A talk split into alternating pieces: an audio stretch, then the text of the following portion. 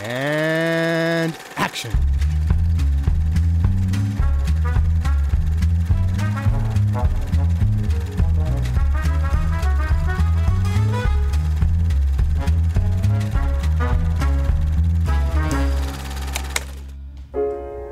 I'm Samantha Robinson, the star of the new 35mm motion picture called The Love Witch. In the movie, I move from San Francisco to Eureka to start a new life where no one knows me. And I meet a lovely woman named Trish. Hey, hi, I'm Trish. Well, what do men want? Just a pretty woman to love and to take care of them. I set up shop as a witch, and I start to use my love spells on unsuspecting men. You want some? What is it? Something I made. Sometimes the spells work too well, and the men, well. Dwayne. They just don't make it. Hallöchen und herzlich willkommen zurück zu Directed by Anna Biller. Biller, Biller, Biller ich muss mich immer dran erinnern, das nicht deutsch auszusprechen. Anna Billet. Billet, Billet, genau. Der, der, die könnte echt von, von überall her sein. Ich war ja damals überrascht, als ich gesehen habe, sie ist aus den USA. Ich habe ich jetzt schwören können, die kommt irgendwie aus dem deutschsprachigen Raum, weil Biller. Aber naja. Biller. Die Anna. Äh, ja, wir sind in der zweiten und schon letzten Episode unserer kurzen Zwischenstaffel äh, zwischen äh, zwei Alfred Hitchcock-Blöcken. Der Luke ist dabei. Hey, hey, hey. Und wir reden über Anna Billers bisher aktuellsten Film The Love Witch, über den ich sie kennengelernt habe, weil der Film, ähnlich wie A Girl Walks Home Alone at Night, als er rauskam, damals einen ziemlichen Hype in einer sehr spezifischen Community hatte. Yes. Nämlich der Arthouse-Horror-Crowd. Oh, das ist ziemlich spezifisch, tatsächlich. Das ist, das ist eine sehr spezifische Crowd. ich wusste genau, äh, äh, was für ein Film ist, weil bestimmte Leute, denen ich halt so folge und Podcasts höre oder auf Twitter folge und so weiter, bestimmter Haufen Leute hat den Film extrem gefeiert. Und das hat mir so gesagt, okay, ich muss, ich muss den anschauen, wenn er, wenn er hier verfügbar ist, weil es, ist auf, es wird auf jeden Fall interessant. So, das war mein Gedanke. The Love Witch ist ähnlich wie Viva ein Film, der sehr stilisiert ist, sehr im, im Stil der 60er, äh, 70er äh, Technicolor-Filme, auch vom, vom Schauspiel wie Viva eher in diese Schlock-Richtung. Aber storymäßig ein bisschen anders. Und ich muss noch kurz äh, die Tagline dieses Films äh, lesen, weil sie ist großartig, finde ich. Passt auch perfekt zum Ton des Films. Und die Tagline ist einfach She loved men. Punkt, Punkt, Punkt. To death. Ja, großartig. Super.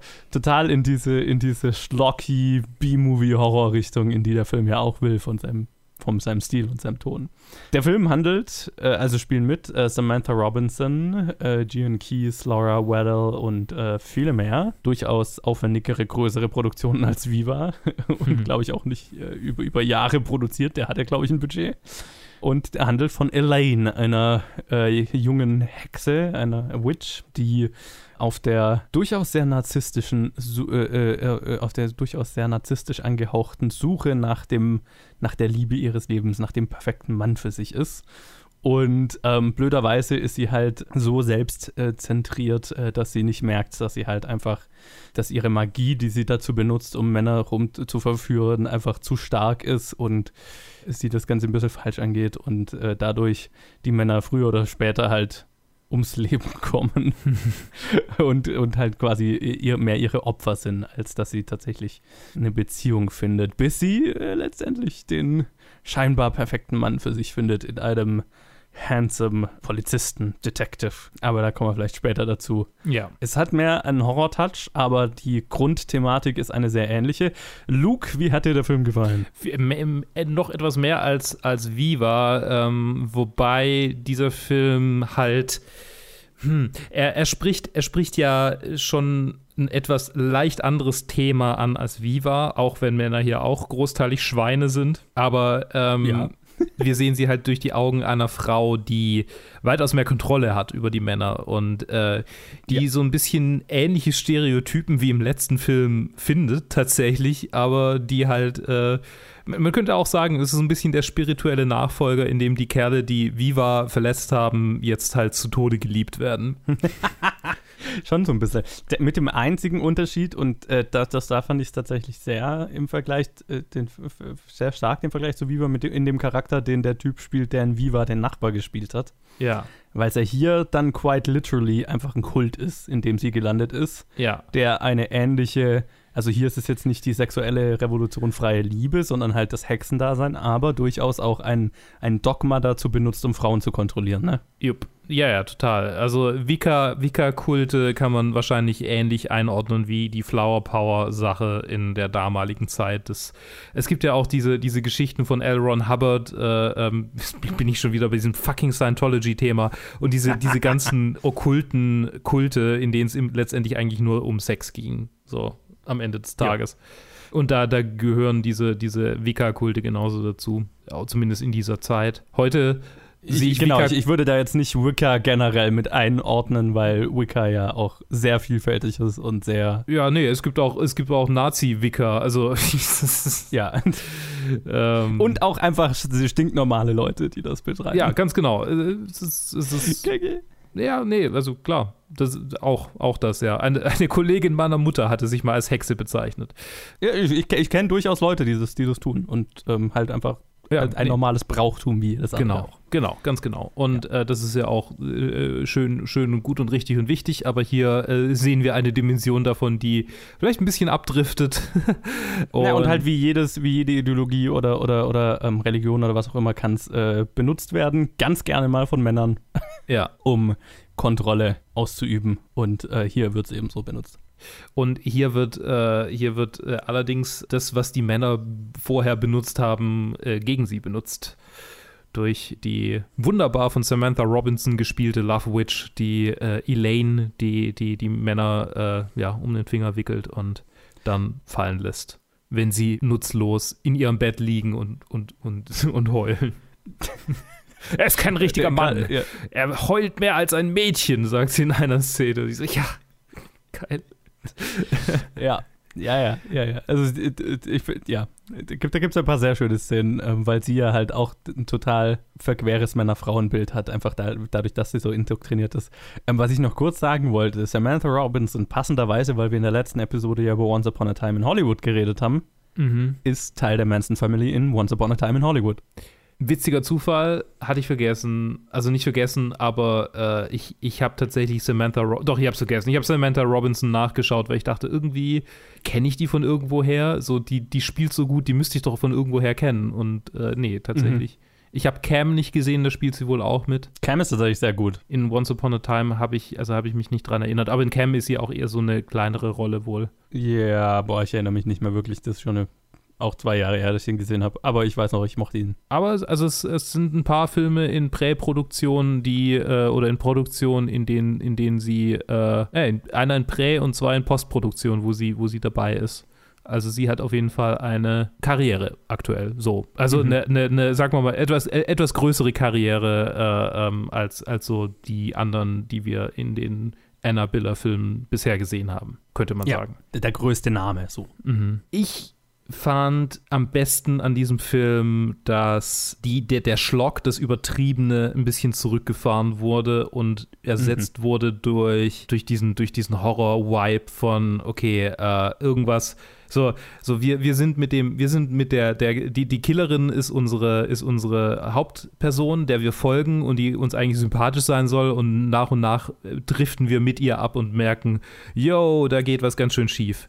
Und das ist ein sehr schöner Übergang vom letzten Film, der, der halt überhaupt nichts mit diesem, mit diesem Genre zu tun hatte. Und ich finde, das ist sehr gut umgesetzt in diesem Film. Also, ich meine, vielleicht kommt mir das auch nur so vor, weil, weil, weil ich irgendwie Horse Girl in guter Erinnerung habe, aber das, ist- das ist ein Genre, das mir gerade ein bisschen mehr so im, im Gedächtnis ist oder das, das ist ein bisschen in meinem Fokus, in, in meiner Aufmerksamkeit liegt. Und da Mhm. finde ich einen sehr, sehr guten Vertreter äh, davon, also Love Witch. Gefällt Total. mir. Also ich, ich, es funktioniert hier, finde ich auch, äh, deswegen habe ich gemeint, bei Viva Bei Viva hatte ich das Gefühl, der Stil ist noch nicht so ausgereift, wie er hier ist, weil hier ist der Stil sehr, also passt ja sehr gut zu ihrer, zu der Gedankenwelt, in der sie sich befindet, so, ne? Also so dieses sehr polierte Technicolor 70er Jahre Stil, alles sehr so farbenfroh und ja, fast schon ein bisschen also wie ja Viva auch, so ein bisschen, äh, ja, keine Ahnung, Sitcom oder so, so, so überstilisiertes Fernsehen der, der damaligen Zeit vielleicht angelehnt. Passt ja dazu, dass sie eben auch so ein, so ein äh, indoktriniertes Bild über Männer und Frauen und über Beziehungen generell hat, das ja so ein bisschen dem keine Ahnung, Männer-Frauen-Bild der damaligen Zeit, aus der der Stil kommt, entspricht so, ne? Mhm. Wobei der Film ja tatsächlich nicht in der Zeit spielt, im Gegensatz zu Viva. Das äh, muss man, äh, muss man glaube ich, auch noch sagen. Ja, ja. Was mich total irritiert hat, weil der Film beginnt, und das ging mir beim zweiten Mal tatsächlich auch so, das hatte ich völlig vergessen.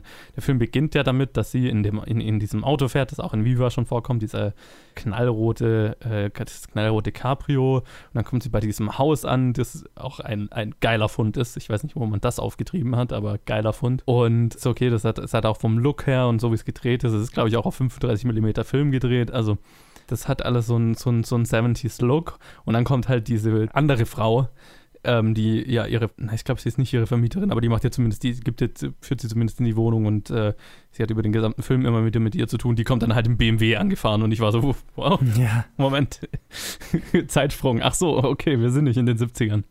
Das fand ich einen sehr schönen Bruch. Ja. Es fühlt sich aber trotzdem die ganze Zeit noch so an. Also es, es gibt ja. zwar diesen, diesen einen Bruch, aber, aber es könnte so davon abgesehen fast durchgängig eigentlich in den 70ern trotzdem spielen. Total, also von Mode und allem, nur halt gelegentlich siehst halt mal ein Handy oder ein modernes Auto, aber das war's auch, ne? Ja, ich versuche gerade, ja, ich versuche mich gerade noch zu erinnern, ob es noch mehr gibt, aber nee, es ist einfach so von dem, vom Look her einfach und, und den, die Kostüme und, und halt einfach dieser Techni Technicolor-Look. Und alle tragen auch halt auch so Kleidung, die, die, also nicht mal Kostüme von ihr, sondern auch die, die Everyday-Kleidung von allen anderen ist so. Das, das ist keine Stadt, die, die in dieser Zeit existiert. Ja, ja, ja. Definitiv. Auch irgendwie, das habe ich mir jetzt nicht aufgeschrieben, aber irgendwo habe ich gelesen, dass diese ganzen Kostüme und so weiter größtenteils von Annabella selber halt über lange Zeiträume zusammengetragen wurden, so, ne? Mhm. Oder teilweise dann auch selbst gemacht, aber viel auch zusammengetragen. Genau das gleiche mit, mit der ganzen Ausstattung und, und Setdesign, wo sie hier übrigens auch wieder sehr viel gemacht hat. Mhm. Ich schaue das mal nochmal gerade nach. Erzähl mal nochmal was. Ich, äh, ich erzähle, ich erzähl, dass durch dieses wieder, dadurch, dass es, dass es wieder drei Kerle sind, die abgefertigt werden, haben wir wieder dieses Episodische.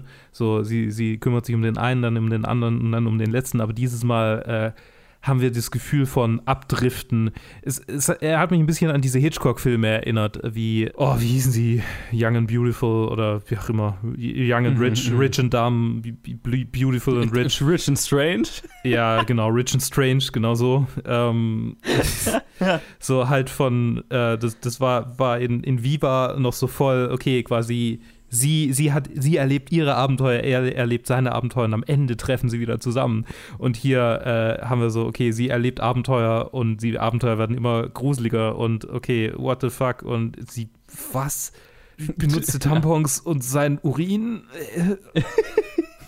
what? Also es, es, es, driftet immer mehr ab und äh, ah. Ja, ja. Also ich bin reingegangen mit, mit so, okay, vielleicht wird das so wie Viva, aber ein bisschen, bisschen, äh, keine Ahnung, ein bisschen mehr mit Empowerment und nicht mehr so, sie ist so die, die so zum Spielball der Männer wird.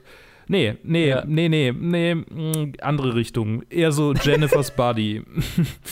ah, schön, schöner Vergleich. Ne? Ja. Übrigens, ich habe jetzt gerade nachgeschaut. Es ist fast, als hätte sie noch mehr an dem Film selber gemacht als an den, am letzten. Uh. Am letzten war ja dann so bei Production Design waren noch andere Leute beteiligt. Hier ist einfach nur so produced by Annabella, Music by Annabella, Film Editing by Annabella, Production Design by Annabella, Art Direction by Annabella, Set Decoration by Annabella, Costume Design by Annabella. Wow. Jesus. Und sie ist auch die allein gecreditete Produzentin. Die anderen zwei, also wo ja auch der Schauspieler einer ist, ist dann halt ein Executive Producer und ein Line Producer. Also einer, der halt mehr so für Orga zuständig ist und einer, der, naja, Executive Producer kann halt alles bedeuten. Vielleicht hat er auch noch Geld beigesteuert oder so. Aber auch das ist sie im Prinzip allein. Mhm. Shit. Ach ja, und äh, Regie geführt und geschrieben hat sie natürlich auch. Ja. Ja, das ja, ja gesagt. Ich meine, wenn es jetzt, wenn es ein schlechter Film wäre, dann könnte man ja fast von einem Vanity Project sprechen, aber es ist halt ein guter Film. Wenn es ein schlechter Film ist, dann ist es Tommy Wiseau. Wenn es ein guter Film ist, dann ziehe ich da nur meinen Hut vor, so, ne? Dann ist es ein Anna Biller. Ja. Die Anti-Tommy Wiseau. Ja. Ich meine tatsächlich in so ziemlich jeder Hinsicht, ne? Der, der, der, der The Room hat ja tatsächlich auch so ein bisschen, also mehr so, mehr so Fernsehfilm-Vibes, aber mhm. er hat auch so seinen spezifischen Look mit, mit Weichzeichner-Optik. Klar, nicht so richtig ja. Technicolor, also nicht so die Farbenfroheit. Gar nicht, aber, aber ja, ja. Ja, ich meine, ausgewaschenes Technicolor. Keine Ahnung. ah. Ja, aber also, ja, keine Ahnung. Ich will den Film nicht nochmal mit The Room vergleichen, tatsächlich, aber, aber es ist einfach Nein, so, ne, selbst ja. produziert, so viel selbst gemacht, äh, eigene Story äh, und äh, im letzten Film dann halt auch die, selber die Hauptrolle gespielt es bietet mhm. sich halt einfach an. Und ich verstehe schon, warum sie, warum sie jetzt ein bisschen Angst hat, in diese Kerbe zu schlagen und äh, damit quasi verglichen zu werden. Ich kann mir nur, oh, ich, total. Ich, ich, kann mir, ich kann mir nur vorstellen, wie viele dumme QAs sie ertragen musste, wo irgendwelche ahnungslosen Horror-Nerds äh, in einem Kinosaal saßen und ihr irgendwelche trivialen Fragen gestellt haben, die darauf rauslaufen, ob sie jetzt sich mit Tommy Wiseau vergleichen würde oder nicht. Von daher, keine Ahnung. Ja. Ich glaube ja, dass sie im Gegensatz zu, zu Tommy Wiseau eine, ein ernsthaftes Cult-Following hat und nicht so eins, das halt wegen, wegen dem Meme irgendwie dabei ist, sondern die, die ernsthaft wirklich diese Filme gut finden und die unterstützen wollen. Und Absolut, ja. dafür spricht auch nur, dass die, dass die, die Kritiker auf Letterbox den Film rundum eigentlich ziemlich cool finden. Also es hat ein durchweg positives, positives Feedback für diesen Film. Der hat auch, der, der, der hat auch definitiv einen Kult, Kultstatus inzwischen erlangt. Also mhm. der, der ist einer, der immer mal wieder aufkommt als so Hidden Gem sozusagen. Ne? Immer wenn man irgendwie über, über Horrorfilme redet, die zu wenig Leute gesehen haben oder sowas. Also der, der, der kommt schon immer wieder auf und ähm, zu Recht, wie ich finde. Also er, ist, er, ist, er fällt definitiv in diese Kategorie und ist auch der Grund, warum ich, warum ich Annabella als, als hier Zwischenstaffel äh, ganz gut fand. Weil den, de, de, den Film wollte ich einfach nochmal eine Plattform geben und sagen, dass man den anschauen sollte. Und ich habe ja vor, äh, in der letzten Episode, glaube ich, schon gesagt, äh, auf Shudder, äh, Shudder hat ihn gekauft. Shudder ist so ein äh, amerikanischer Horror-Streaming-Service. Und da, da, ist er sehr gut aufgehoben. Und ich habe mir vor kurzem mal eine Shutter-Subscription äh, geholt. Und das habe ich bisher nicht bereut, weil ich, ich wünschte, wir hätten in Deutschland sowas. Ja. weil, war, also es würde sich hier halt nicht tragen, aber. Hat, ich glaube, Shudder hat sich doch auch versucht, in Deutschland zu etablieren. Ich meine, mich zu erinnern, dass, dass es mal irgendwie beworben wurde auf dem Fantasy Filmfest vor ein paar Jahren. Es, es, es gibt es ja, es gibt es als, als einer von diesen Amazon-Channels. Ah. Also ich glaube, du kannst, du kannst auf Amazon kann man ja diese Kanäle abonnieren mhm. für, keine Ahnung, ein paar Euro im Monat oder so. Und da gibt's, da gibt's schon auch den Shudder-Channel. Ich weiß nicht, ich habe das, das deutsche Angebot noch nicht angeschaut und es auch nicht probiert. Ich weiß nicht, ob das dann bedeutet, dass man den, also, ne, dass man dieselben, dieselbe, dieselbe Filmauswahl dann hier hat. Das wäre das wär geil. Mhm. Wenn das der Fall ist, holt euch das, weil für jeden Horrorfilm, das ist eigentlich ein, ein Muss. Weil die, die Filmauswahl, die, du, die ich jetzt halt auf dem, auf dem US, auf der US-Version habe, die ist schon sehr geil. Und was ich an Shudder so ein bisschen liebe, ist, dass die halt total, also das, die, die sind eigentlich die Fantasy-Filmfest-Crowd. die sind, die stehen total auf, die haben ein Riesenherz für weirden Shit und ähm, finanzieren sowas oder, oder, vor allem kaufen sowas. Ne? Also ja. Alle, ganz viele Filme, die mir jemand auf dem Fantasy Filmfest gesehen haben, sind irgendwann mal auf Shudder gelandet. Viele. Und, und kaufen halt auch so Shit wie Blood Machines, was ich vor kurzem mal angeschaut habe, was im Prinzip eine Miniserie ist, ähm, was, glaube ich, ein Kickstarter-Projekt war oder so, ja. was im Prinzip drei, vier Episoden Musikvideo ist, äh, so ein bisschen Body-Horror, Gore, bla, Science-Fiction über, über Raumschiffe, die personifiziert sind durch, durch Frauenkörper. die sich wehren gegen die toxischen Männer, die sie fliegen, wenn man so will. What? Und es ist, es ist im Prinzip so ein, so ein bisschen wie Bliss oder so, so Filme in diese Richtung. Ah, okay. Äh, so ein, so ein, äh, da gibt es einen Namen dafür, aber so, so psychedelisch, äh, psychedelische, fast schon Musikvideoartige Horrorfilme. Und es ist sowas, sowas kauft halt Shudder, ne? Das, das ist, was sie sind und deswegen The Love Witch passt da total rein. Mhm. Ähm, und habe ich, hab ich sehr gefeiert. Es, äh, ja. ich, ähm, ich, ich, kann, ich kann sehen, wie, wie, wie, wie, äh, wie sehr der in diesem Genre-Ding einfach, einfach aufgeht und reinpasst. Allerdings muss ich sagen, ich glaube, ich habe vielleicht einmal die Woche wirklich Nerv für einen dieser Filme. Und so sehr ich Love Witch ja. mochte, aber nachdem ich Viva gesehen hatte, fiel es mir echt schwer, dauerhaft aufmerksam zu bleiben. Okay. Also das, das ist vielleicht noch ein Manko. So, so ich kann nicht back-to-back -back irgendwie. So, beide sind, beide sind lang, also fühlen ja. sich lang an weil sie eben durch dieses Episodenhafte und Love Witch macht es definitiv besser als Viva. Also es ändert nichts ja. daran, dass ich dann einfach müde war, nachdem ich dann Love mhm. Witch angeguckt hatte. Das muss ich vielleicht auch noch, wollte ich noch, wollte ich noch loswerden. Aber nichtsdestotrotz, äh, ja, ich habe ich, hab ich ihn sehr genossen. Ich, ich überlege gerade, was ich noch über den sagen, äh, über ihn sagen kann. Naja, wir haben ja noch gar nicht so wirklich über die Story geredet. Ha, stimmt, das, das ist eine merkwürdige Episode. Es tut mir leid. Irgendwie bin ich. ich, ich bin es auch nicht mehr so richtig gewohnt, hier einen Film so richtig zu sezieren.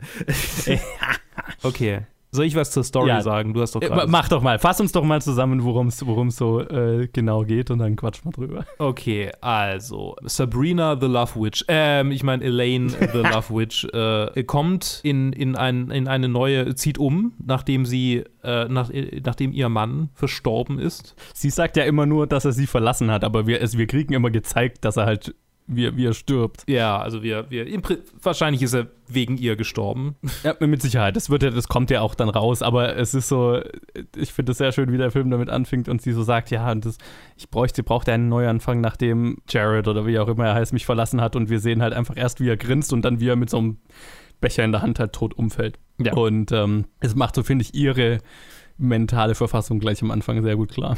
Ja, genau. Oh, und ähm, ja, genau, wir erleben, wie, wie sie in, ein, in, ein, in eine Wohnung, in ein Haus, in eine Wohnung einzieht. Witzigerweise geschmückt mit jede Menge Wicca-Devotionalien. Zufall, Zufall. Und äh, sie macht sich dann auf, äh, in der örtlichen Männer-Dating-Bachelor-Szene äh, einen geeigneten Nachfolger für ihren Mann zu finden. Idealerweise jemanden, der sie wirklich liebt, in den sie sich verlieben mhm. kann. Einen guten Mann, der ihr die Liebe zurückgibt, die sie ihm schenkt. Und mhm. trifft zunächst auf einen Literaturprofessor, richtig? Der sich als, als weinerliche Bitch herausstellt, nachdem sie ihm Halluzinogenes gibt und, und er sich so sehr in sie verliebt, dass er quasi keinen Moment ohne sie äh, überleben kann und im Bett liegt und nichts mehr essen kann und äh, irgendwann stirbt er einfach. Ja. Ähm, bleibt im Bett liegen und, und ja, stirbt. Stirbt aus Liebe. Ja, stirbt aus Liebe, an gebrochenem Herzen.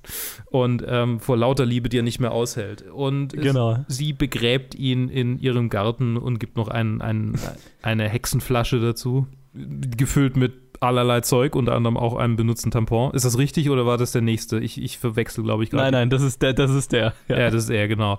Da, als nächstes. Ich weiß auch gar nicht mehr, warum sie das macht, aber äh, keine Ahnung. irgendwie eine Verbindung darzustellen, whatever, keine Ahnung. Ja, ich meine, das ist alles voller Symbolik und, und wir haben auch diese Karte, die immer wieder auftaucht, das Herz, das von drei Dolchen ja. durchstoßen wird. Und im Prinzip hat, sind es ja schon drei Dolche, als sie dann auf den letzten trifft. Aber ich will jetzt mal zum zweiten kommen. Der zweite ist tatsächlich mhm. so ein mhm. bisschen eine non ich habe ich hab nicht mehr so gute Erinnerungen. Wer war, wer war das nochmal? Was, was hat er nochmal gemacht? Na, der zweite ist doch der Mann von ihrer Freundin. Ach, der Mann ihrer Freundin. Okay, Entschuldigung. Ja, genau, genau, genau. Das, das, das überschneidet sich zu sehr mit, mit, mit Viva, mit dem Mann der Freundin. Ja, total, total. Genau. Selber, selber Plotpunkt, äh, andere Outcome. Ja. Genau, sie, sie verführt den Mann ihrer Freundin, als die auf Geschäftsreise weg ist. Und bei dem ist es dann so, also da, sie, sie geht das Ganze ja immer so an, also das ist ja so der Witz, dass sie quasi durch diesen Kult oder diesen, diesen Wicca-Covenant, aus dem sie kommt, ähm, so indoktriniert ist in dem Männer-Frauen-Bild, dass sie halt denkt, sie müsse den, sie, den richtigen Mann würde sie finden, indem sie quasi diesem Mann alles gibt, was sie, was er will. Und sie sagt es dann ja, als sie mit dem, mit, mit dem zweiten Typ schläft, so, I'm your ultimate fantasy. Ne? Mhm. Und die besteht halt darin, dass sie in, einem, in Reizwäsche vor ihm tanzt. So, Dude. Genau, ja. Ich meine, ich will das Wort prüde nicht in den Mund nehmen, aber die Freundin von ihr naja, sollte es ja schon so ein bisschen darstellen. Nicht so wahnsinnig Klar. viel in die Ehe reingestellt. ja, ich meine, es ist ein Extrem. Es ist ein Extrem, das dargestellt wird. Und genau, ja. und er, er verliebt sich auch unsterblich in sie, weil sie ein bisschen was, ein bisschen rumtanzt. Und äh, bringt sich dann um, weil er nicht mit ihr zusammen sein kann. Begeht Selbstmord. Genau. Weil er, weil, er, weil er halt doch nicht mit ihr verheiratet ist und äh, Ja. genau, weil er sie nicht haben kann und dann begeht er Selbstmord. Dann begeht er Selbstmord. Und äh, durch, auf den Plan gerufen durch die verschwindenden, also den aufgefund, äh, einen, einen aufgefundenen Toten Genau, die finden den Professor. von dem Professor, tritt dann äh, der, der, der Inspektor äh, Clouseau, äh, gespielt von Giant Keys, der aussieht wie eine lebendig gewordene Ken-Puppe im mittleren Alter. Es, es ist fast schon lächerlich, wie, wie perfekt er so den, na, den in Anführungszeichen perfekten Mann Ja, das ist schon krass. abgibt. Ne? Auch so die Art und Weise, wie er sich mit seinen Kollegen im Büro unterhält. So, ne? Und, und der Square Jaw und seine Stimme, es Ja. passt einfach alles. Ja. 100 Prozent. Es, ich, ich musste so oft lachen, wenn, wenn der so den, den, den männlichen Mann raushängen lässt und sich mit seinen Kollegen irgendwie drüber. Oh Mann, ich wünschte, ich hätte mir irgendeinen Dialog gemerkt, aber Ich darf mich, ich habe mir, ich habe mir gemerkt, ich darf mich nicht verlieben, weil ein Mann, der sich verliebt, äh, zeigt Schwäche. ja, genau. Oder so, wo, wo sie irgendwie am Kaffeeautomat stehen und dann sagt er so, I like my coffee strong because it helps me to get things done in the morning. Ja, und irgendwie so, weißt du, so. Das ist doch richtig- American Dad. Er ist einfach American Dad. Das, was Stan Ja, gern, gerne total. wäre. Der Kaffee ist zu heiß zum Trinken, aber mit meinem ledrigen Männermund geht das. Ja, so. Ah, genau so. Genau so. Ja. Und ähm, von ihnen beiden haben wir dann etwas, äh, so, es fühlt sich länger an irgendwie, die Liebesgeschichte zwischen den beiden Liebesgeschichten in Anführungsstrichen, wo sie quasi versucht, ihn dazu zu bringen, sich in sie zu verlieben. Und dann äh, irgendwie auch mit dem, mit dem Wicca-Kult äh, so, ein- so ein Mittelaltermarkt, Renaissance-Fair-Ding aufbaut, wo er und sie dann als König und Königin verkleidet werden äh, und heiraten. Ich habe das Lied immer noch im Kopf. Das, seit ich den Film gesehen habe, einmal am Tag oder so, habe ich Oh dieses nein. Lied im Kopf. Nee, bei mir hat sich's nicht so festgesetzt, Gott sei Dank. Bitte, verschon mich, verschon mich. Ich werde es nicht singen, aber ich krieg's gerade auch nicht aus dem Kopf. Ich habe vorhin das Bild gesehen und oh.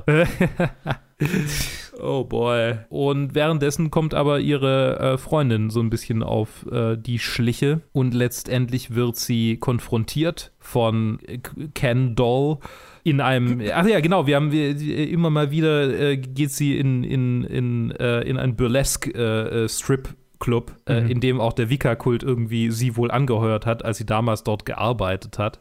Was auch irgendwie weird ist, weil es so ein bisschen die umgekehrte Story von Viva ist. Sie kommt aus der Burlesque-Szene, anstatt in die reinzugehen. Es ist ja auch irgendwie so, der Wicca-Kult ist ja da ähm, geführt von dem Typ, so um, um Frauen ähm, zu zeigen, wie sie ihre weiblichen Reize durch Ja. Tanz nutzen können, um Kontrolle auszuüben. Das ist, das ist sowieso, Also so- das ist sowieso was Interessantes, über das ich noch reden wollte. Ähm, Ja. Das würde ich jetzt mal noch hinten anstellen. Aber ja, klar, Okay, also mhm. es, es geht halt in zwei Wege. Einerseits gehen sie dorthin, um, um Leute anzuwerben, andererseits bringen sie Mädchen, die es woanders angeworben haben, dorthin, um sich quasi ja. frei äh, zu machen. Quite literally. Aber dort wird sie dann quasi auch äh, äh, konfrontiert von ihm, vom Inspektor und beinahe gruppenvergewaltigt. Äh, Was er ja. gerade noch so irgendwie, was gerade noch so zu verhindern ist. Äh, und letztendlich äh, stehen sie dann in seinem, äh, in, in, seinem, in seinem Schlafzimmer und äh, erbost darüber, dass auch er, also dass es auch, dass es ihr nicht letztendlich nicht gelungen ist, ihn dazu zu bringen, sich in sie zu verlieben, wird er erstochen. Basierend auf einem Bild, das sie zuvor gemalt hat. Ganz genau. Anna Biller glaubt das wirklich. Also ich habe ein, ich hab ein Interview gesehen mit ihr, oder, oder nee, nicht ein Interview, sogar in, in, in ihrem alten Blogspot-Blog hat sie, hat sie irgendwie über Filme geredet und, und es war so ein unglaublich langer Artikel, den ich mir nicht hundertprozentig, also ich habe mich zu 100% durchgelesen, aber ich habe mir einige Punkte gemerkt. Es ging um Viktimisierung von Frauen in Slasher-Filmen. Hm, okay. Ähm, sehr spannendes Thema und ich finde auch häufig eine sehr, sehr, sehr gute Abhandlung. Aber es gibt dann so ein, eine Stelle, wo sie, ach, ich weiß nicht mehr über welchen Film redet, aber einen Film, den ich nicht gesehen habe und der mir auch nicht so wahnsinnig viel sagt, wo sie meint, ähm, dass es ja grundsätzlich, dass es grundsätzlich äh, falsch ist, Frauen zu dämonisieren, die ihre körperlichen Reize verwenden, weil das vollkommen legitim ist. So aus ihrer Sicht. Mhm. Und dass Frauen durchaus das tun sollen und dass es im Geiste des Feminismus ist, durch, durch Nacktheit, durch, durch ähm, äh, Männer verführen, Macht auszuüben. Ich glaube, ich habe zweimal Macht ausüben in einem Satz gesagt. Sie und, und ich meine, das ist ein Punkt, das ist ein Punkt, der durchaus auch äh, hin und wieder mal aufploppt äh, im Feminismus und, und keine Ahnung. Ich weiß nicht, ob wir jetzt darüber Ja, diskutieren wollen oder nicht, aber das ist halt so, sie, sie, das ist schon so ihr, ihr, ihre Position auch und auch ihr Standpunkt, dass quasi Nackt, Nacktheit und Erotik per se nicht antifeministisch ist, sondern im Gegenteil sehr Mhm. feministisch. So ein bisschen wie das, wie das Femen oder Free, äh, wobei Femen macht wieder ein bisschen, geht in eine andere Richtung, aber, aber so Mhm. die, die, die äh, Free the Nipple-Geschichte auf, auf Instagram und so, da lässt sich das, glaube ich, ganz gut einordnen. Und ja, also ich meine, keine Ahnung, ich, ich, ich sehe das, ich sehe das schon in einem eher positiven Licht. Ich weiß aber, dass es einige Leute gibt, die das, die das äh, kritisiert haben. So, sie persönlich kritisiert haben dafür. Ich stimme da ihr, ihr schon auch eher zu, aber ich weiß nicht, ob wir zwei die richtigen sind, um das zu diskutieren. Absolut, absolut. Nee, aber ich habe mich, ich hab mich nur daran erinnert, Aber, äh, weil wir ja. es gerade davon hatten. Ja, absolut Nee, richtig. total. Es ist, es, ist, es ist ein zentrales Thema dieses Films. Ja. Und ähm, absolut. Äh, ja. Nee, das sieht keine Ahnung, das ist absolut nicht unsere Position, vollkommen richtig. Um Gottes Willen. Das, das, das würde ich jetzt nicht anfangen wollen. Aber ja, interessant. Ich, ich habe mir tatsächlich so von ihr noch nichts durchgelesen, was sie da so geschrieben hat. Oder ich glaube, sie ist auch relativ aktiv auf Twitter. Mhm. Aber ähm, nee, habe ich mich noch nicht mit beschäftigt. Ich habe gerade überlegt, ob man über die einzelnen Opfer nochmal äh, äh, noch mal reden sollte und schauen, ob man was findet, was die, was die repräsentieren. Und Mhm. dann war ich mir nicht sicher, ob das Sinn macht.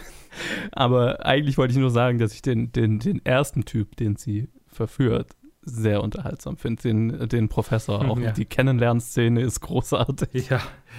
Es ist so ein bisschen, ähm, äh, in, einer, in einer populären Review werden irgendwie die Pulp-Romane erwähnt. Und das ist einfach so, Oh ja. so richtig palpig. Rosamunde Pilcher, ach ja, der, hm, der Literatur. Und ich übertrumpfe ihn mit meinem Wissen von mein, äh, meinem, mit, durch mein Wissen von Literatur. Oh. Er schaut auch total so aus wie aus so Rosamunde Pilcher-Filmen. Ja, absolut, absolut. Zu 100 Prozent. Übrigens, wo du gerade gesagt hast, basierend so auf, auf diesen Romanen, das, das hat Annabelle irgendwo mal gesagt, dass Elaines Charakter basiert auf äh, Selbsthilfebüchern für Frauen aus dieser Zeit oder aber auch ganz allgemein und Frauenrollen aus Filmen aus den 40ern, 50ern, 70er, 60ern, 70ern, sowas. Und ich musste sehr lachen, wo sie gesagt hat, Selbsthilfebücher für Frauen, also wo, wo auch so halt äh, so Bücher darüber, was es ja durchaus gab und ah, leider auch immer noch gibt, so wie bin ich die perfekte Frau oder Mhm. die perfekte Ehefrau und so sowas in die Richtung, ne? Was ja durchaus so die, Indo die, die Indoktrinierung ist, mit der sie rumläuft, ne? Ja. Und äh, sie, sie hat halt nur magische Fähigkeiten und deswegen geht das, schießt dann über das quasi übers Ziel hinaus. sie ist dann ist so, Stimmt, ja. gibt den Männern so sehr alles, dass sie dran sterben. So ein bisschen wie, wie, oh Gott, das ist die, das ist der bescheuertste Vergleich, den ich je irgendwie in meinem Kopf hatte, aber so wie Son Goku in Dragon Ball, wo es dieses Viech gibt, das quasi Energie absaugt und er dann zu Super Saiyajin 3 wird und dem Viech so viel Energie gibt, dass es explodiert.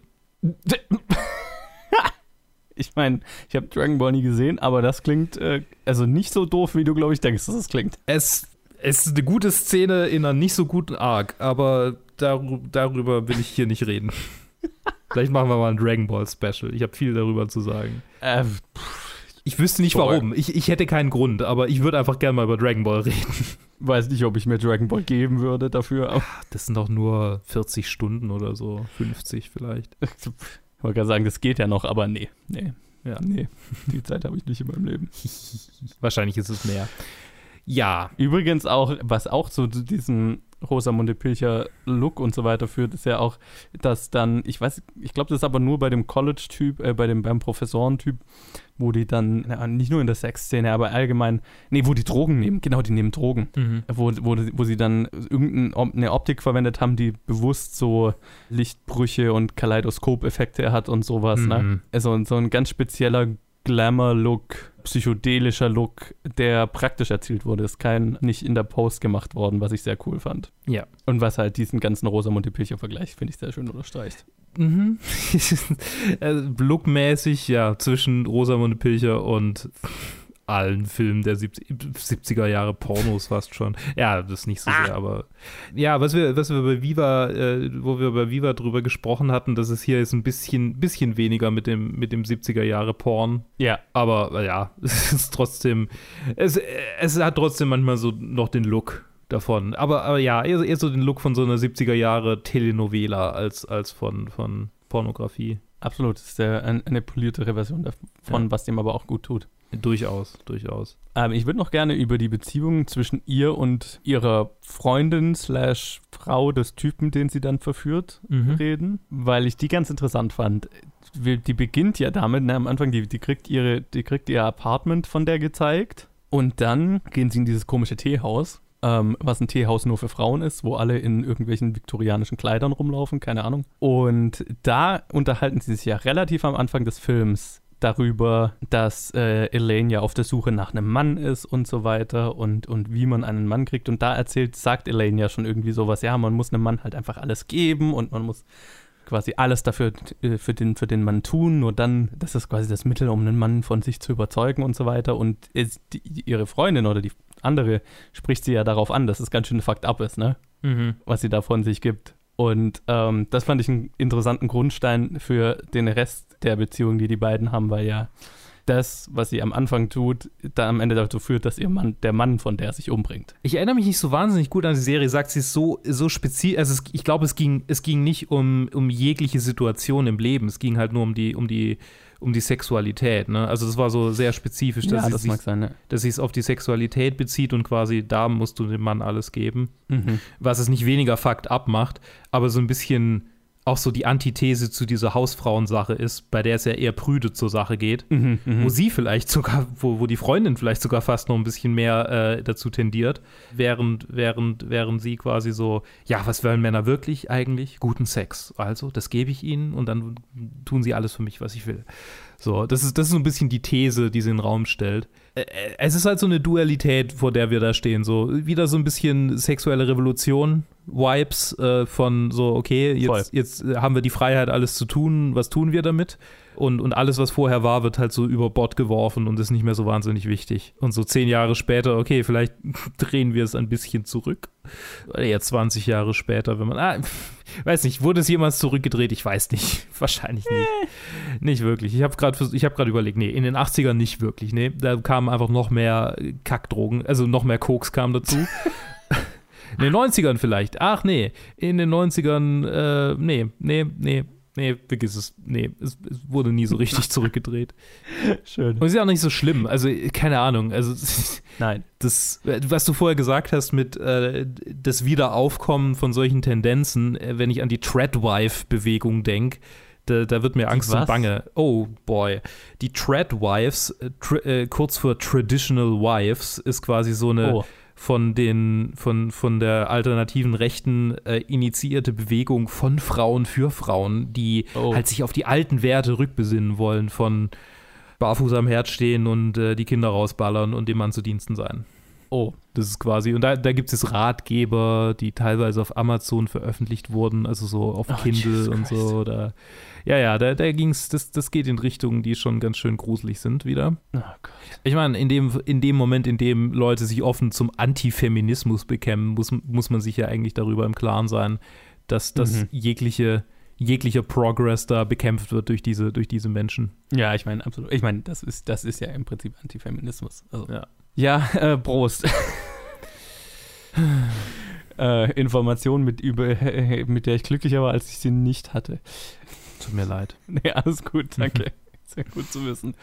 Äh, was ich noch interessant fand, Laura Weddell oder Weddell oder wie auch immer sie heißt, die die Freundin spielt, ne? Oder die mhm. andere Frau, also so richtig befreundet sind sie ja nicht, aber fand ich interessant, dass Annabella irgendwie gesagt hat, ähm, dass sie Schwierigkeiten hatte, eine amerikanische Schauspielerin zu finden, die diese Rolle richtig spielen kann weswegen sie letztendlich eine britische Schauspielerin genommen hat, hm. die die Rolle entsprechend verkörpert hat. Und äh, was, was Sinn macht, also jetzt nicht, dass sie britisch ist, das ist, glaube ich, unwichtig, aber ich kann mir vorstellen, dass es schwer ist, diese Rolle richtig zu finden, weil sie halt, wie du ja auch gesagt hast, die ist schon eher in, in, auf der brüderen Seite, aber sie darf natürlich auch nicht zu brüde wirken oder so, dass es ab, dass, dass sie dadurch negativ rüberkommt und muss dann auch noch die Kapazitäten haben, um am Ende so richtig auszuticken, wo, wo das mit ihrem Mann passiert und so. Also ist schon äh, eine Rolle, die vom Schauspielerischen schon viel erfordert. Mhm. Und ich fand sie tatsächlich auch sehr gut in der Rolle. Durchaus. Also nee, die, die, die Suche hat sich voll gelohnt. Voll. Also, also es, äh, also, also er ist zu 100% ein Improvement äh, zum, zum, äh, zu, zu Viva, einfach weil, weil ich das Gefühl habe, dass äh, bei Viva dann ein bisschen der Fokus auch von der Schauspielerei weg musste oder Mhm. weg, weg durfte und, und hier kommt es dem Film zu 100% zugute, dass, dass Anna Biller nicht auch noch die Hauptrolle übernehmen muss. So fühlt sich nämlich in ja. Viva an. So. Also ich habe niemand anderen, ich mache das jetzt halt selbst, auch wenn ich mich nicht so wahnsinnig wohl damit fühle. Andererseits, in ihren Kurzfilmen hat sie ja eigentlich immer mitgespielt. Also die Schauspielerei ist ja nicht so fern. Aber ja, klar, also es, es kommt diesem Film einfach voll zugute, dass sie eine, eine richtig gute, professionelle Schauspielerin engagiert hat, die das, die das toll ausfüllt und, und gut macht. Ich, ich, ich habe gerade geguckt auf ihrem Twitter, sie hat irgendwie 2017 äh, über ihren nächsten Film äh, ge, getweetet, in dem es um Blaubart geht. Ach was. Ja, finde ich gut. Gutes altes deutsches Märchen. Ugh. Ich kann mich noch erinnern, als Kind hat man, meine Mutter mir mal Blaubart vorgelesen und dann war mir Angst und Bange. Da hatte ich richtig, richtig Angst beim Einschlafen. Okay. Ja. Habe ich, glaube ich, nie gelesen, irgendwie groß was damit zu tun gehabt, tatsächlich. Aber ja, ich, ich, ich sehe es gerade. Okay, das ist jetzt, sie hat so ein bisschen Concept Art, ne? Mhm. Also ja, Concept Art, aber ich, wenn sie 2017, also jetzt 2017 gepostet, das heißt 2025 können wir mit dem Film rechnen. Es ist halt echt so. Also was sie, sie nee, neun Jahre zwischen dem, ihrem letzten Film und dem Film jetzt, also ja, 2025, ja. Was vollkommen legitim ist. Also ich meine, ich bin mehr als bereit, äh, so lange darauf zu warten, wie, wie sie braucht, weil es sind Filme, die sind so, das ist nicht, dass ich da sitze und mir sage, oh, wann kommt der nächste Annabella-Film, ich kann es kaum erwarten, sondern, ey, der nächste Annabella-Film, voll cool, perfekt. Ich gucke ihn mir jetzt an. Ja. Aber, Ja, ja, aber also, genau. ja, genau. Ich, ich, ich werde jetzt nicht mir, mir einen Google Alert einrichten. Gleichzeitig bin ich aber gespannt, was, äh, was, was sie aus Blaubart macht. Da bin ich wirklich gespannt. Ja, ich bin gerade auf ihre, ihre Webseite gegangen und äh, so, was sie als, als Inspiration da angibt äh, für Blaubart, Bluebeard, äh, ist schon so äh, äh, alte Horrorfilme der, der 40er und so. Und Nice. das ist natürlich genau mein Ding. Nice. Sehr schön. Da spricht sie meine Sprache. Perfekt. Das Ich mag das auch, wie sie, wie sie einfach, also natürlich so ein, ähm, einen traditionellen, ein traditionelles Medium, einen traditionellen Stil nimmt und halt den feministischen Touch darauf legt. Ne? Also dieser Kontrast, finde ich, funktioniert total gut und macht, macht, macht gerade The Love Witch so effektiv, finde ich. Mhm. Total. Nee, also was wir schon in der letzten Episode so ein bisschen angesprochen haben, so gerade gerade das, was sich so altertümlich anfühlt, äh, gibt den gibt den eher progressiven Ideen, die sie eigentlich kolportieren will, einen einen noch viel größeren Punch. Ja, genau. Äh, dann w- würde ich doch mal sagen, sind wir, sind wir beide gespannt auf, auf Bluebeard, Mhm. wenn er dann rein, äh, rauskommt in fünf Jahren. Wenn wir also mit Hitchcock fertig sind. Hoffentlich ein bisschen früher, aber ja. Oh no. Ich hatte ja, ich weiß nicht, in irgendeiner Hitchcock-Episode habe ich ja mal gesagt, ah ja, ich sehe schon noch, dass wir das dieses Jahr noch durchziehen können. Und nee. Was? Also selbst da, also damals, als ich es gesagt habe, war es glaube ich schon noch so, wenn wir, wenn wir einfach, keine Ahnung, alle zwei Wochen aufgenommen hätten, dann hätten wir das schon gerade so geschafft. Aber nee, Nee, Nee. Dude. Nee. nee, nee. Und wenn ihr das hier hört, ist er wahrscheinlich eh schon 2021 gefühlt. Also so Ja, vom. Ja, du meintest Also- halt wegen den Aufnahmen, nicht wegen, nicht wegen. Äh, Nee, nee, nicht, dass es rauskommt. ja, nein, das, nein, Das wäre ja. Nein, nein, nein, dann müsste ja jede Woche zwei Hitchcock-Episoden rauskommen. Das ist, nicht, das ist natürlich Schwachsinn. Nee. Nee, ich hatte, hatte nur so gedacht, ah ja, vielleicht schaffen wir es einfach dieses Jahr noch alles aufzunehmen und dann Mhm. läuft, dann habe ich das, habe ich das quasi in der Hinterhand und kann das noch bis Mitte nächstes Jahr releasen oder so. Und habe lange Zeit, um, um mir zu überlegen, was wir danach machen. Aber äh, so wie es so wie es momentan ausschaut, ja wahrscheinlich eher nicht. Nee. Deswegen, jetzt gehen wir das ganz entspannt an. Jetzt haben wir auf jeden Fall ja schon zwei von drei äh, Staffeln Hitchcock hinter uns und äh, stürzen uns gleich in die nächste. Ich schaue gerade mal nach, was ist denn der, der erste Film der nächsten Hitchcock-Staffel? Das hatte ich letztes Mal angekündigt. Ah, es ist immer so schön zu sehen, wenn ich jetzt äh, unser Konzept aufmache und da einfach schon eine, eine riesige Liste ist an Filmen, die durchgestrichen sind, Mhm. die wir schon gemacht haben. Ähm, ja, wir machen, wir, wir machen in der nächsten Hitchcock-Episode, also in, in, in, der, im erst, in der ersten Episode der dritten Staffel, äh, in der ersten Episode der dritten Staffel gleich weiter mit einem ziemlichen Klassiker, auf den ich mich ziemlich freue, weil ich ihn noch nicht gesehen habe, nämlich The Lady Vanishes. Okay, habe ich noch nie von gehört. Das ist schon einer, der, der äh, immer in den Klassikern erwähnt wird. Ich bin sehr gespannt. Ich glaube, von uns beiden ist es ist Love Witch auf jeden Fall eine klare Empfehlung, oder? Definitiv. Und auch Viva, äh, Love Witch, aber mehr dessen, mehr, mehr an, an Empfehlung. Ja, Love Witch äh, sollte man, also definitiv, wenn man so auf äh, in die Arthouse-Horror, keine Ahnung, feministischer Horror steht, das, das ist schon, der ist schon sehr gut. Allgemein Shudder, ich, äh, wie gesagt, den Amazon-Channel, keine Ahnung, wie, wie, der, wie gut der ist, aber Shudder lohnt sich. Und ja, wenn man Love Witch gut findet, dann kann man sich Viva auch geben. Dann, dann kann man da, glaube ich, auch was, äh, einen, einen Gewinn draus ziehen. Und in diesem Sinne, danke fürs Zuhören. Wenn ihr die Filme von Anna Biller kennt und gesehen habt, äh, lasst es uns wissen auf Facebook, Twitter, Instagram, planfilmgeek.gmail.com. Und dann hören wir uns wieder in der nächsten Episode äh, Alfred Hitchcock in Staffel 4.3, wie ich sie genannt habe. Und Episode 22 zu äh, The Lady Vanishes oder auf Deutsch Eine Dame verschwindet aus dem Jahr 1938. Bis dann. Bis dann.